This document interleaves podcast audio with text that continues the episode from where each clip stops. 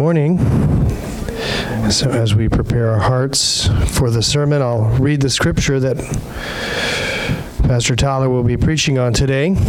This is Philippians 4 1 through 9. Therefore, my brothers, whom I love and long for, my joy and crown, stand firm thus in the Lord, my beloved. I entreat Euodia and I entreat Syntyche to agree in the Lord. Yes, I ask also, true companion, help these women who have labored side by side with me in the gospel together with Clement and the rest of my fellow workers whose names are in the book of life. Rejoice in the Lord always. Again, I will say, rejoice. Let your reasonableness be made known to everyone. The Lord is at hand. Do not be anxious about anything, but in everything by prayer and supplication with thanksgiving let your requests be made known to God.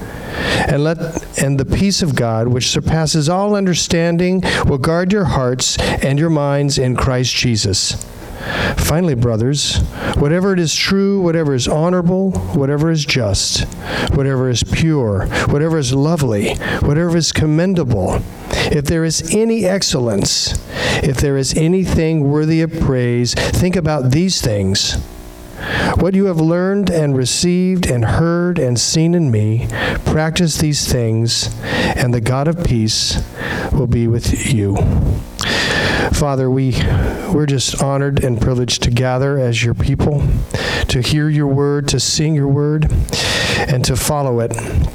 And I pray for Pastor Tyler as he delivers and proclaims the truth, Lord, that you would illuminate his heart to be uh, true to what is said. And I pray that our ears would be inclined to hear and our hearts would be inclined to obey. And may the Lord Jesus be lifted up. May we see Jesus more clearly today. Lord, bless our time. We ask this in Jesus' name. Amen.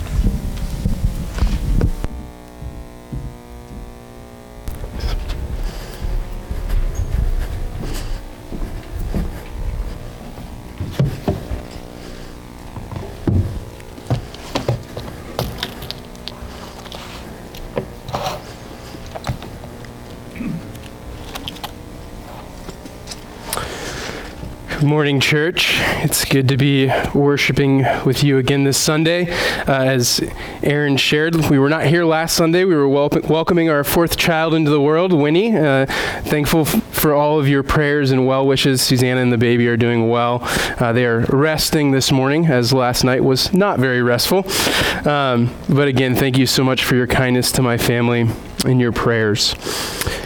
Well, as we are wrapping up kind of the Thanksgiving week here, uh, and as some of you may or may not know, deer season, rifle season is coming to a close. I, I figured I'd appeal to the hunters in the room, if there are any that are here this morning. Uh, there's some that may be out. Uh, I too uh, grew up hunting. I often missed my time out in the woods. Uh, during my time in college, I did a lot of hunting on public lands. We'd go south from campus about 30 minutes in the swamps and duck hunt and turkey hunt. And I'll tell you, although I've traveled many places with the Navy and lived in many beautiful places of the country, including Vermont, uh, there's nothing as beautiful as the swamps of Florida. Maybe I'm biased, but coming out of the swamps and you'd see these big openings and what was above these openings or hanging over these openings would be a Florida live oak. And, and these oak trees are often wider than they are tall. You maybe have seen them in, in a film, if you've seen a film depicted of the South, or the trees with the Spanish moss hanging down. Uh, these trees are strong. They're firm. They've stood the test of time. Many of them hundreds of years old. I did a little research. Uh, these, these trees are so valuable that often a piece of property will increase in value of $30,000 because they're able to even protect homes from hurricanes. These trees remain unscathed, firm, rooted in place.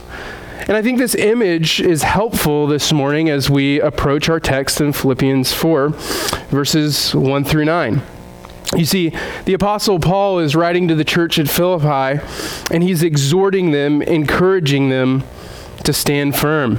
He knows that storms for this church are coming. He knows that this church will be tested.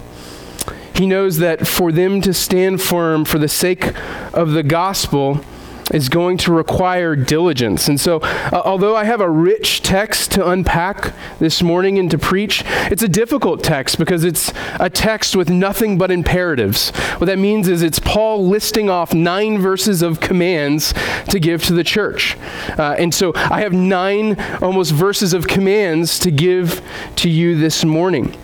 But these commands are not harsh. These commands are not burdensome. These commands are giving to the church that they might stand firm, that they might be like that great live oak. I think the imagery we get from this passage this morning is similar to the words we read in Isaiah 61, verse 3, where the prophet writes, So they will be called oaks of righteousness, the planting of the Lord that he may be glorified. I think if we're to heed the, the words of the Apostle Paul this morning, I think over a lifetime, what we'll see is maybe some transplanted live oaks to the hills and valleys of Vermont, a people, a church that's able to stand firm the storms of life, that when your neighbor thinks of you, they think of an oak of righteousness, someone that is not strong in their own merit, but is strong in the Lord. Let us seek to do that this morning. Let me pray for our time. Heavenly Father, we're thankful for your kindness and your thanksgiving to us, Lord. This week has been a time for us to think about all that we have been given.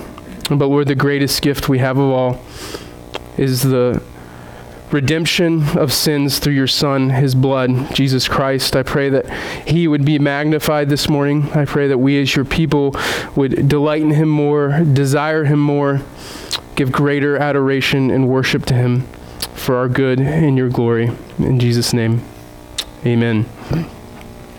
Well, as I mentioned, our text today, I believe, flows from verse 1. And Aaron referred to it last week at the end of the sermon, but I wanted to pick back up in verse 1 this week. I'll read it for you now. It says, Therefore, my beloved brethren, whom I long to see, my joy and crown, in this way stand firm in the Lord, my beloved. I think that this passage here in verse 1 actually points us back to chapter 1, verse 27. This is something that we've been continually going to as we've been preaching through the book of Philippians. This verse in 27, chapter 1 says this Conduct yourselves in a manner worthy of the gospel. And I think we need to see something here when we read this passage. You see, you and I live in a culture in a day where we don't like to be told what to do. And as I mentioned, this text is nothing but Paul telling us us what to do. And, and I want us to consider here as we're being exhorted, as we're being encouraged to stand firm, and we're being given specific steps that we consider Paul's tone in this verse. Notice he refers, and Aaron mentioned this last week as he preached, he refers to them as his beloved brethren. He's not rebuking them. He's not harsh with them. He dearly loves these people. He's given his life to laboring alongside them for the sake of the gospel. He's not an unfamiliar taskmaster to these people. He's a spiritual father. He suffered for them, prayed for them, given his life for their souls and the souls of this church. He's built and established the relational equity, and he also has the spiritual authority to command them to do these things, to stand firm. It's ultimately for their good. And I'd submit to you today, it's for our good as a church that we as a people sit under the Word of God this week and every week, remembering that Christ bled and died for a purpose, that we might obey Him, enjoy Him. You see, I need this Word every week. You need this Word every week, and we need the Word of God every week as a church. I think one of the most important things we can do on a weekly basis as a church is come together and sit under the preaching of the word. You see, we hear specifics today on how we can stand firm, but we don't just need these specifics today. We need these specifics over a lifetime of hearing the word of God, sitting under it week in and week out. That is what's going to sustain us. That's what's going to help us live a life worthy of the gospel. That's what's going to help us dig deep roots and stand firm against the storms of life. Going to church will not and does not save you. But if you are saved, you will only grow in holiness as you sit under the preaching of the Word of God by the Spirit of God, by obeying the Word which we've read and heard. Oaks of righteousness don't sprout up in a day, they grow over a lifetime. And the same is true for us as we grow in our walk with the Lord through His Word, by His Spirit, in the context of a church. So let us together sit under this word this morning and let us learn how we can grow in standing firm. Read verses 2 and 3 for us now. And these are the steps that Paul gives for standing firm for the sake of the gospel. He says, I urge you, Euodia, and I urge you, Syntyche, to live in harmony in the Lord. Indeed, true companion, I ask also, I ask you also to help these women who have shared my struggle in the cause of the gospel, together with Clement also, and the rest of my fellow workers whose names are in the book of life. So I want to remind you that although we're reading this book from our copy of God's Word this morning, that this was a letter that was written to be publicly read in the church. So could you imagine for a moment Euodia and Syntyche sitting, perhaps even in the front rows, and being called out? being told specifically, you, Euodia, I want you to do this, and you, Syntyche, I want you to do this. How do you think that'd go if Pastor Aaron stood up and specifically called out people? Maybe he said, Bruce Post and Dave Bridges, I want you to get along when you're in the back running the sound. Or Cami and Dale, I want you to get along when it comes together on the music team. Maybe it wouldn't go over so well. You've probably heard it's best to praise in public and chastise in private. I think if I was being the one called out, I'd want to sink and hide underneath my chair. But Paul's not taking sides here. Uh, it's, he, he's addressing in a loving way. He is intentional and very direct. It's almost as though I have to do this sometimes at my home with Marion and Lily. I have to grab one by one hand and say, Look at my eyes, grab the one by the other hand, and look, I have something to tell you. You need to hear me. I had to do it several times this week. Paul is specifically addressing these women with a loving concern and a loving tone. Notice that he calls them fellow co laborers in the gospel. He has a high view and value of these women. These are not women that are stirring up strife consistently in the church, they're fellow gospel laborers. And even fellow gospel laborers from time to time need correction, they need to be redirected. And let me say something you may not want to hear you in your life will need correction and redirection to be refocused on Christ and the purpose and the mission of the gospel. We need to remember that the church is a hospital for sinners, not a museum for saints, that we are all on this journey of sanctification together. And the correction that Paul gives here is gentle, loving, direct, and it's ultimately good for these women and good for the church. He's emphasizing here a common theme we've seen throughout this book the necessity of unity for the necessity of unity in the church. In the Greek here in chapter t- the Greek here in this passage is similar to what we read in chapter 2 and it's a little awkward. He's really saying be of one mind in the Lord or have the same mind in the Lord. He's telling them to think the same things, to be on the same page together. And that takes work because I don't know about you, but I'm not on the same page with most people most of the time. It means we have to consider others. We have to think the way they think. We we have to consider others' needs above our own. And that's what Paul is urging them to do today. It may have been that Euodia and Syntyche both had great ideas or great purposes, but they were just not seeing one another's needs or one another's desires, and they need to refocus. They need to have their minds brought back to a place of unity. And just like a child who's cut or scraped their knee needs cleaning so that the knee can appropriately heal, lest the whole leg become infected, so does the body of Christ need correction and cleansing, lest gangrene set in throughout. I'll never forget this the first time this happened to me, where I received some correction. I'd been a Christian for about a year at the University of Florida, and I was all in. I was sold out. I was kind of a bull in a china shop, probably doing more bad than I was good for the sake of the gospel. I was reading my Bible, praying. I had started a Bible study. I had been able to lead a younger man to Christ and began to disciple him. And uh, the, the guy that was investing in me at the time, he'd take me and we'd pray over the ROTC building where I was living and laboring uh, throughout the week and praying bold prayers that, like the walls of Jericho would come down, the spiritual barriers would come down, and people would come to faith in the gospel. But I was getting discouraged because, as the Christian life is often slow and tedious, those spiritual walls weren't coming down. The droves and masses of the unregenerate, unregenerate were not coming to faith.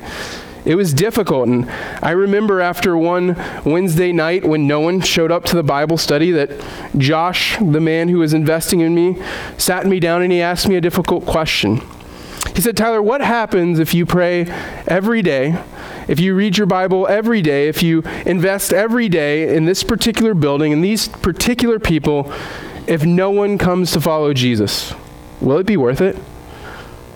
And I said boldly and confidently, no, of course they'll come to Christ because I'm doing all the, I'm doing all the things the Bible says to do. And he gave me a very hard word that I, I needed to hear that day. He said, Tyler, I don't think you really know what it means to follow Jesus, what it looks like to labor for the sake of the gospel. He said, if no one ever comes to Christ or no one grows in their faith as a result of your efforts, God will ultimately still get glory.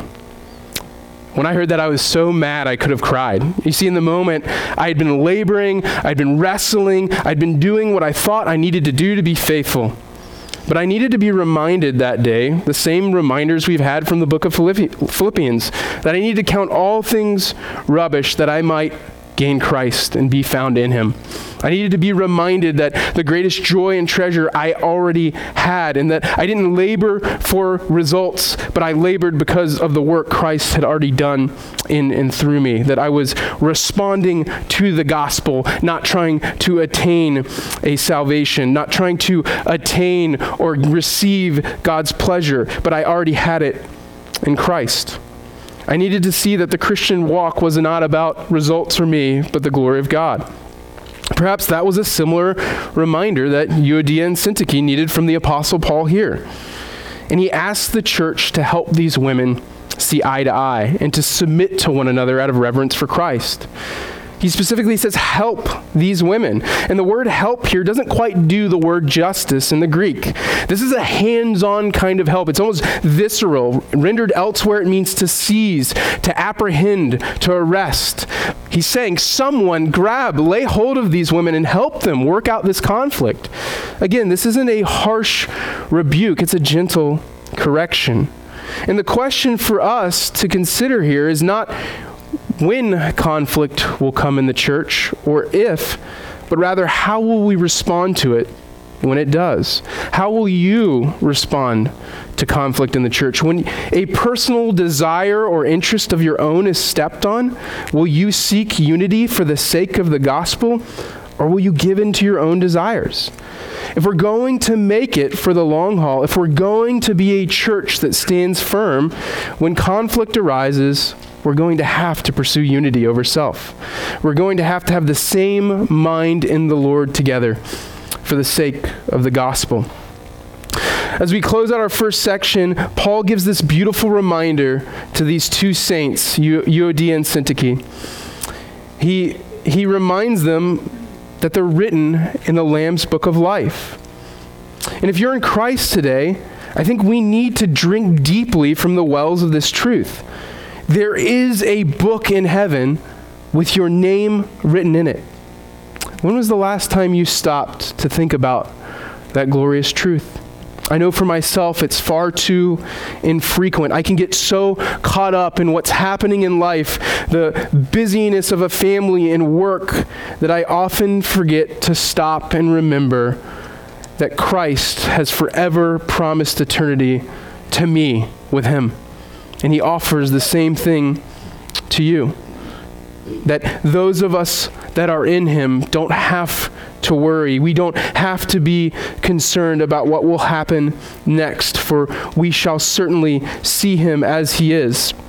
As we focus on this command to rejoice in the next section, I want to call to mind a passage from Luke, verse 17, where Jesus himself talks about meditating on this truth. As he sends his disciples out and they come back, this is what he says to them.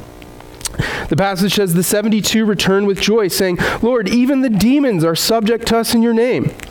And he said to them, Jesus, I saw Satan falling like lightning from heaven. Behold, I have given you authority to tread on serpents and scorpions, and over all the power of the enemy, and nothing shall hurt you. Nevertheless, do not rejoice in this, that the spirits are subject to you, but rejoice that your names are written in heaven. If you're in Christ today, your name is inscribed in the great roll of righteousness. You may be disappointed in this life, and you will, but you shall surely never be disappointed in the next life. And this is worth praising the Lord for. This is worthy of thanksgiving. Well, you see, we endure discipline and correction in this life, for we long to be with Christ in the next. So, the first imperative for us to stand firm in the gospel is for us to pursue unity as we look to the eternal hope in Christ. We'll see in the next section that the next imperative that Paul gives us is to rejoice and to pray, trusting that he provides a promised peace as we stand firm in the gospel. Let's read verses 4 through 7 now. Rejoice in the Lord always. Again, I will say rejoice. Let your gentle spirit be known to all men. The Lord is near. Be anxious for nothing, but in everything by prayer and supplication with thanksgiving, let your requests be made known to God. And the peace of God, which surpasses all comprehension, will guard your hearts and your minds in Christ Jesus. This is a difficult passage to unpack, as most commentators agree that each command that Paul gives here is unrelated. They don't really tie together. It's as though he kind of sends out a shotgun blast of commands to follow here. They stand alone on individual merit and value for the purpose of helping us as believers stand firm, helping the church in Philippi stand firm. So, the first command that Paul gave after addressing these two women uh, is the command to rejoice. Many of you are familiar with this passage, and for some of you, there may be a, a children's worship song that popped into your head. I'm not going to sing it for you now, but you probably know the one. Paul tells us to rejoice in the Lord always, at all times. And he reiterates the importance of this command by saying it again. Notice Paul's reference to time, and time here. When are we to rejoice as Christians in the church? He says, always. At all times, the people of God are called to rejoice. This is one of the most significant markers and distinctions of the people of God throughout history. And we need to remember as we're reading this passage where the Apostle Paul is located when he's writing it. He's in prison. We've read of his suffering, yet in the midst of his suffering, he commands the church to rejoice. We, as the people of God, are to be a joy filled people at all times. And if I'm honest, that's difficult for me. I don't know that people would say I'm a joyful person. I can often hide behind pragmatism or realism and think, well, I just call things like I see them. Or I can spend more times fix, seeing what needs to be fixed rather than things to be thankful for or taking joy in the blessings that the Lord has given. Uh, as is mentioned at times, I've in the five years I've lived in New England, I've known New Englanders to be a stoic people even for New Englanders, we are called to rejoice and to rejoice in the Lord always and often. And, and I just want to say that uh, this command will likely be more difficult for some of you than others. Some people are going to deal with depression and anxiety, and it's going to be harder to kind of ride the roller coaster of life. But this command still applies. It's for your good, it's for the glory of God. No matter where we are on the spectrum emotionally, we're called to be a people filled with joy that rejoice. You see, there's a difference between joy and happiness. Happiness is circumstantial, while joy is not. And why is it that the Apostle Paul gives this command in, uh, so clearly and definitively? It's because of who this joy comes from. You see, the good news is our joy in life is not dependent upon us. It's not dependent upon our background, our personalities, or our temperaments. Our joy comes from the unchanging, immutable, covenant keeping Lord. Our joy is in the Ancient of Days. That's why we can have joy no matter what. It's not dependent upon us. And often, what we need to do to tap into that joy is to remember the gospel, to remember our hope, to remember that our names are written in the Lamb's book of life. Everything around us may be chaos, but we as Christians can stand firm and remember that our joy and hope is in Christ alone. It's, in the, it's during the darkest days and seasons that we need to remember Christ, that we need to fight to remember the gospel. When the hurricane winds of the world blow on us, we need to gaze heavenward. We need to turn our eyes upward to Christ. It's when we look to Him that gladness and joy will abound despite our circumstances. You see, God has given us His Spirit, His Word, and His bride, the church, to remind us that our joy has been made complete in Christ, is being made complete in Christ. On those days of discouragement, we are called and commanded to remember Christ crucified on our behalf, to remember that we are written in that great book, and to be reminded at the end of verse 5, we see here that the Lord is near. He is with us, He will never leave us nor forsake forsake us. So let's work together as a church to rejoice in the Lord always. Again, I say rejoice. It's not going to happen in and of ourselves. It's going to take us working and walking together to help us fight for joy in each other's lives. But with that command, I think there's also an exhortation that we have to be in each other's lives, stirring one another up toward love and good deeds to remember that joy. As Paul continues to give commands for standing firm, he tells the church in verse 5 to let their gentle spirit or reasonableness be known to all, clearly evident to all men. The watching world should see that we are a gentle, reasonable people. Aristotle describes the gentle person as the one who, by choice and habit, does what is equitable, and who does not stand on his rights unduly, but is content to receive a smaller share, although he has the law on his side. Do you always have to have your way at work or at home and make it known to everyone? Are you the type of person that is going to get what is owed to them? Are you patient and gentle with people? Paul is commanding the people of God here to deal gently with others. This often means that retribution is restrained, that you will give in to the desires of others over yourself. This is a significant requirement of pastors and elders, as described in 1 Timothy and Titus. Moreover, Paul writes of the gentleness of Christ to the church at Corinth. Christ does not treat us with harshness, the harshness that we deserve. And as one commentator writes, Christians are to be a people with an unabrasive spirit. Very practically here, do you rub people the wrong way? Are you the friction point in your relationships with friends, with family, or coworkers? The people of God are to respond patiently, lovingly, and gently, especially in situations where the world would respond with strict judgment and retribution. We are not commanded to be like the judges of the world, but we're commanded to respond in meekness like Christ. As I was studying this passage, I had a hard time of thinking through how could I communicate what this would be like or what it would mean to be gentle. Well, the Lord, in His kindness, gave me a personal experience this week. I, uh, being a Navy man, the Lord has taught me to plan ahead. And so Thanksgiving was this week. I tried to plan ahead and or- pre ordered my turkey.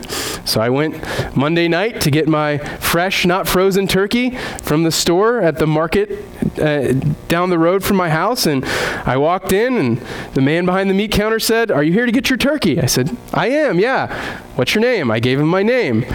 He looked puzzled over the, the sheet with the names on it.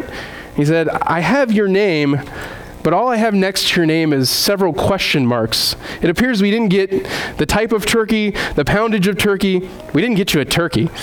And being the, the man that I am and dealing with the sins that I deal with, I think my eyes stared through the layers of turkeys in front of me to the ground. And I was very frustrated, when I said, Thank you very much. I'll go elsewhere to find a turkey. Now, I, I did find a turkey. We, I, I, fried a turkey. It's been a tradition at my house for the last nine years. Uh, but as I sat in my car seething for a moment, I realized, and this is what the text is talking about. This is what it means to be gentle. When I could have gotten the manager or demanded someone find me a turkey, what the Lord wants his servants to do is patiently, gently say, that's okay. I'll find somewhere somewhere elsewhere. And, I, and I'll confess to you that that's what my mouth said. That's not what my heart was thinking in that moment. We're called to be a gentle people. That's how we are going to stand firm for a lifetime. And how is it that we can res- respond in this way? Again, the Apostle Paul reminds us we do this because the Lord is near. Christ is both with his people and he's coming for his people. No greater motivation is needed. Paul exhorts them in the pursuit of their unity, the pursuit of daily rejoicing, their pursuit of gentleness to remember that Christ has come and he is coming. Therefore, we stand firm. Having addressed disunity in the church, in, in these verses, Paul addresses what seems to be a significant concern of anxiety in the church. Boy, this is a word for the church today, is it not? We're an anxious, fearful people.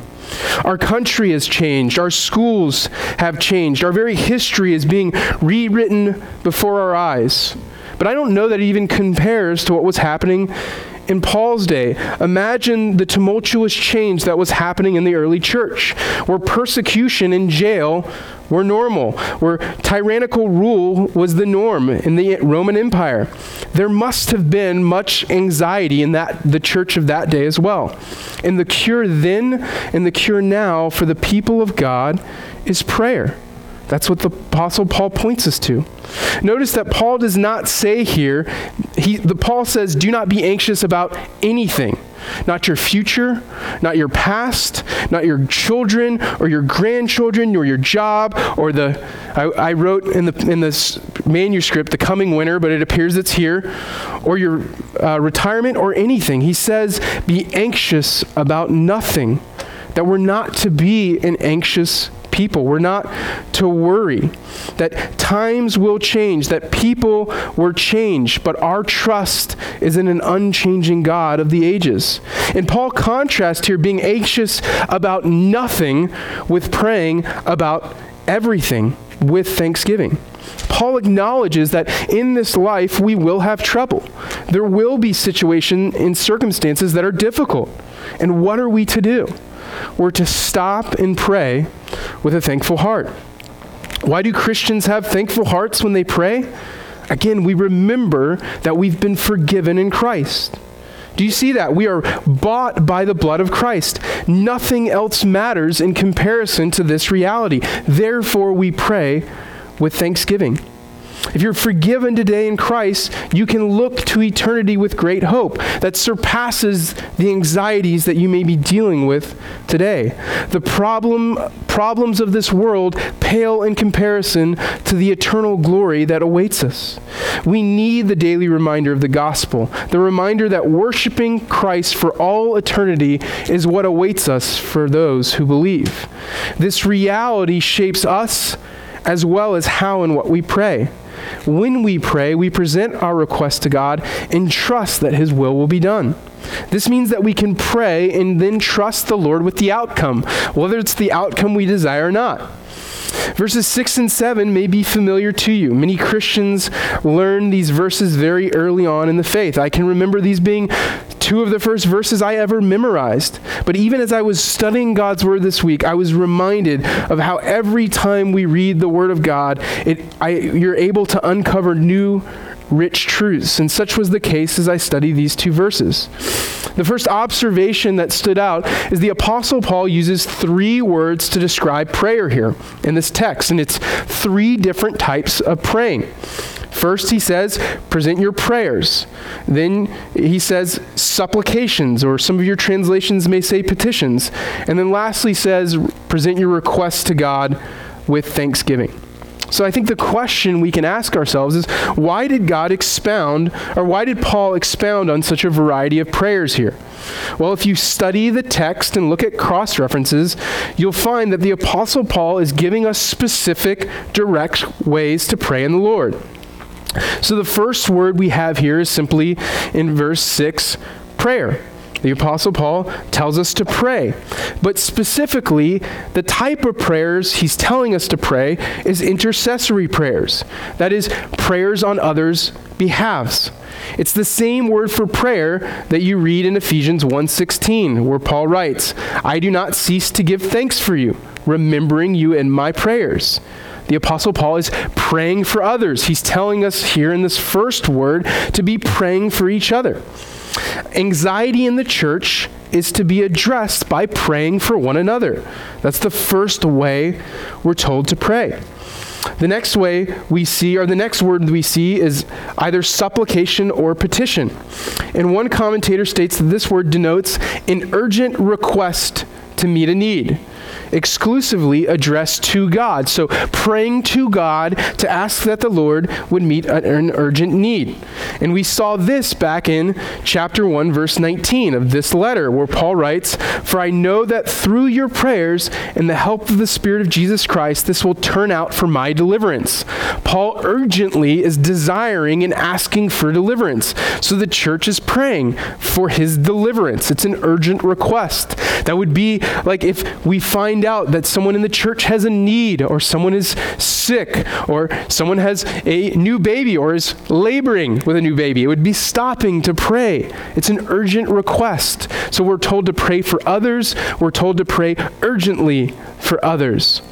And the third word we see here is present your request to God. These are specific things we're asking God for that are in accordance with his good, pleasing and perfect will. We see this same word in 1 John 4 1 John 5 verses 14 through 15 where John writes, and this and this is the confidence that we have toward him that if we ask anything according to his will, he hears us. And if we know that he hears us in whatever we ask, we know that we have the requests that we asked of him. So this is praying specific prayers that are in accordance with the will of God. Think of praying that you, your neighbor would come to Christ, praying that your coworker would come to Christ. It's a specific prayer in accordance with the will of God. So to summarize, Paul tells us and implores us to pray for others, to pray for urgent matters, and to pray for specific needs or prayers in accordance with God's will. In summation, we're commanded to be a praying people. It is praying in these ways consistently that we become a steadfast people, that again are able to stand firm for the sake of the gospel.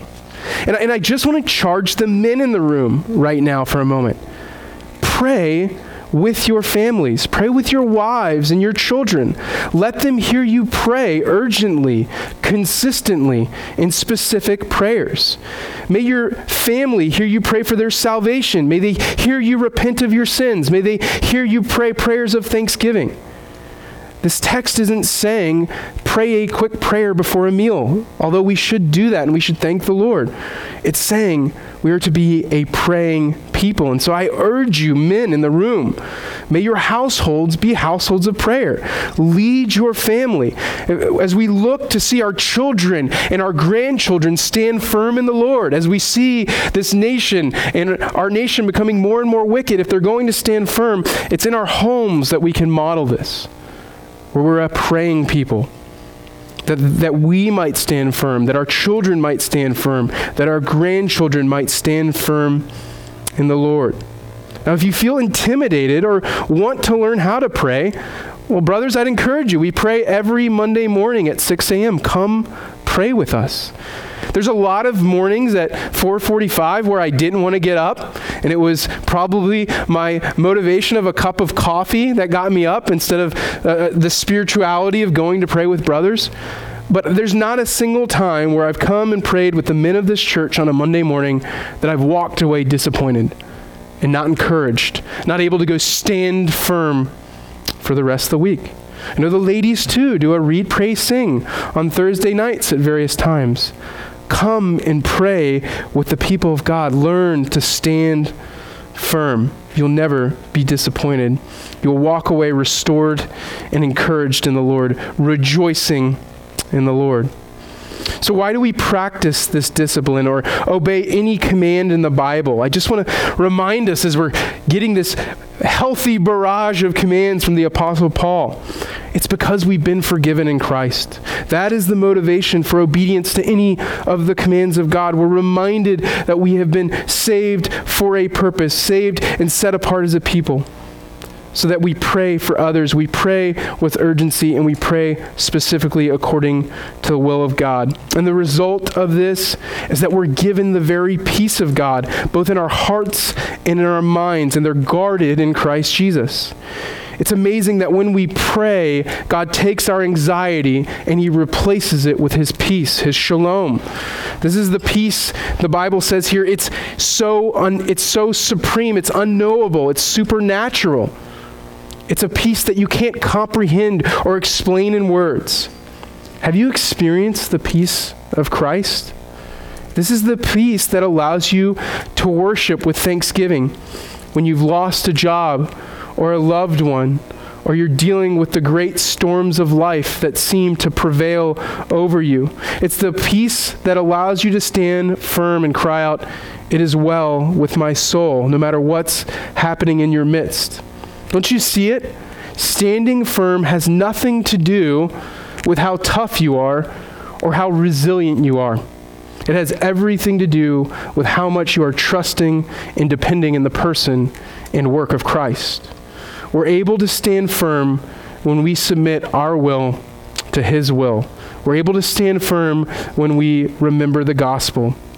And the evidence that we are trusting in Christ for everything in this life is most often demonstrated by our dependence in our prayer life. May we be a people as a church that stands firm after we have bowed our knees in prayer. Well, it's appropriate that as we look at these last two verses that we consider Paul's final two admonitions on how to stand firm. He addresses here right ortho- orthodoxy and right orthopraxy. So let me break that down. He is saying that you need to think rightly so that you can act rightly or behave rightly. So as we consider the words in verse 8 and 9, let's read them now and see how Paul commands us to think rightly so that we can act rightly.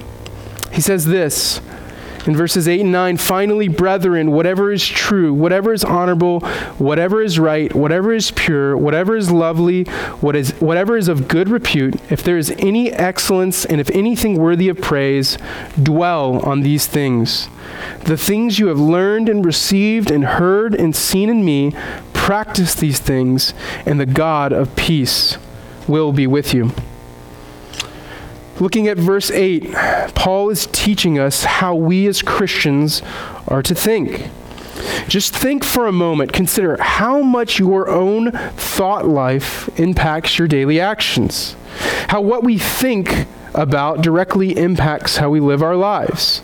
Just consider a moment the difference in your day when you start your day reading or listening to news or talk shows versus starting your day reading and meditating on the Word of God? Do you think you're more or less inclined to rejoice in the Lord when you think on things above rather than the things that are happening in our midst? Consider the analogy of the tree in Psalm 1, which is planted by streams of water. This tree yields fruit, and its leaf does not wither. This is the man and the woman that is deeply rooted in truth, meditating on truth. And the result is prospering, standing firm in the midst of life's trials. How effective would a tree be in bearing fruit? How effective would that root system of a tree be if it were uprooted every season and moved somewhere else? Would those roots ever be able to grow deep? The analogy here is if we're constantly having our mind in God's word and then giving our mind to the thoughts of the world, I think it stifles our ability to grow deep and drink deeply from the truths of Scripture and to acknowledge the good that God has given us, His common grace. And so I would charge you that uh, we ought to be a people that begin our day thinking on things above, studying and reading God's Word that will ultimately give us rest for the remainder of the day. I think a contrast here would be drinking from the rich, clear, cold, cool streams of the Word at the beginning of the day rather than dipping our roots into the sewers of the world. It's not enough to come and drink of these clear, cool streams on Sunday and then to go back to the sewage water the remainder of the week. And this takes discipline. What we intake matters. We need to give ourselves to things that are above, to dwelling on that which is excellence and praiseworthy. We need to do this over the long haul for a lifetime. That's what's going to enable us to stand firm. That's what's going to give us the daily encouragement and soul restoration that we need. Paul's telling the church at Philippi and telling us to, our, to immerse ourselves in all that is true, honorable, right, pure, lovely, of good repute, praiseworthy, and excellent. In summary, we're to take every thought captive and make it obedient to Christ. And again, this orthodoxy or right thinking will ultimately lead to orthopraxy or right doing. That which we think about will result in our actions. And in the final verse, Paul exhorts his readers to remember his actions, his faithfulness in teaching for the purpose that they might imitate him. He appeals to several senses to remind them of what they've seen in his life. He exhorts them to consider what they've learned from him with their mind, what they've received from him with their heart, what they've heard from him with their ears, and what they've seen from him with their eyes. You see, Paul has lived out the gospel before these people with sincerity and integrity. He's modeled gospel truth and he's urged them to follow him as he follows Christ. He's a man worthy of following. They are to practice a life that is firmly rooted in the truths of the gospel. And he's reminded them of this in the last eight verses. By pursuing unity, rejoicing frequently, praying fervently, and dwelling only on that which is truly good. The Apostle Paul is a true oak of the faith, and he gives practical application for the church here at Philippi and for you and I, so that we might be a people that stand firm for the gospel. In doing so, the Apostle Paul tells us in verse 7 not only do we get the peace of God that is God's peace, but we get the God of peace. He contrasts the two. We get both the peace of God and the very God of peace. God promises to be with us as we face the storms of this life, the challenges of our day and the very God of peace promises to be with us. So I think in closing, an appropriate question to ask yourself is how are you doing? Are you firmly rooted in the truths of the word? Are you rooted in the gospel? Do you have peace in your life? If you don't have peace today and you're in Christ, your greatest need is to look to Him. And if you don't have peace today and you're not in Christ, He is the only one that can give you true peace. Because true peace only comes from the eternal hope that we have in Him.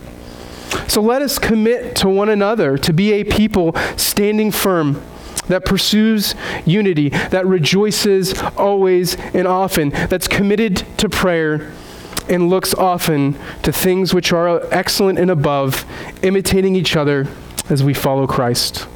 Let's pray. Heavenly Father, we are reminded this morning that although there are many things that you have called us to do, We cannot do them apart from your Son in the gospel. Lord, would the glory of Christ, Lord, Him taking our sins and giving us His righteousness, be our motivator. Lord, would we be a people committing, committed to one another and committed to stand firm, committed to being an example for those that look around them and see despair, chaos, and disappointment? Would they look to your church as an outpost of the gospel and see a people that are hopeful, rejoicing always because their hope is in you? It's in your Son's name we pray. Amen.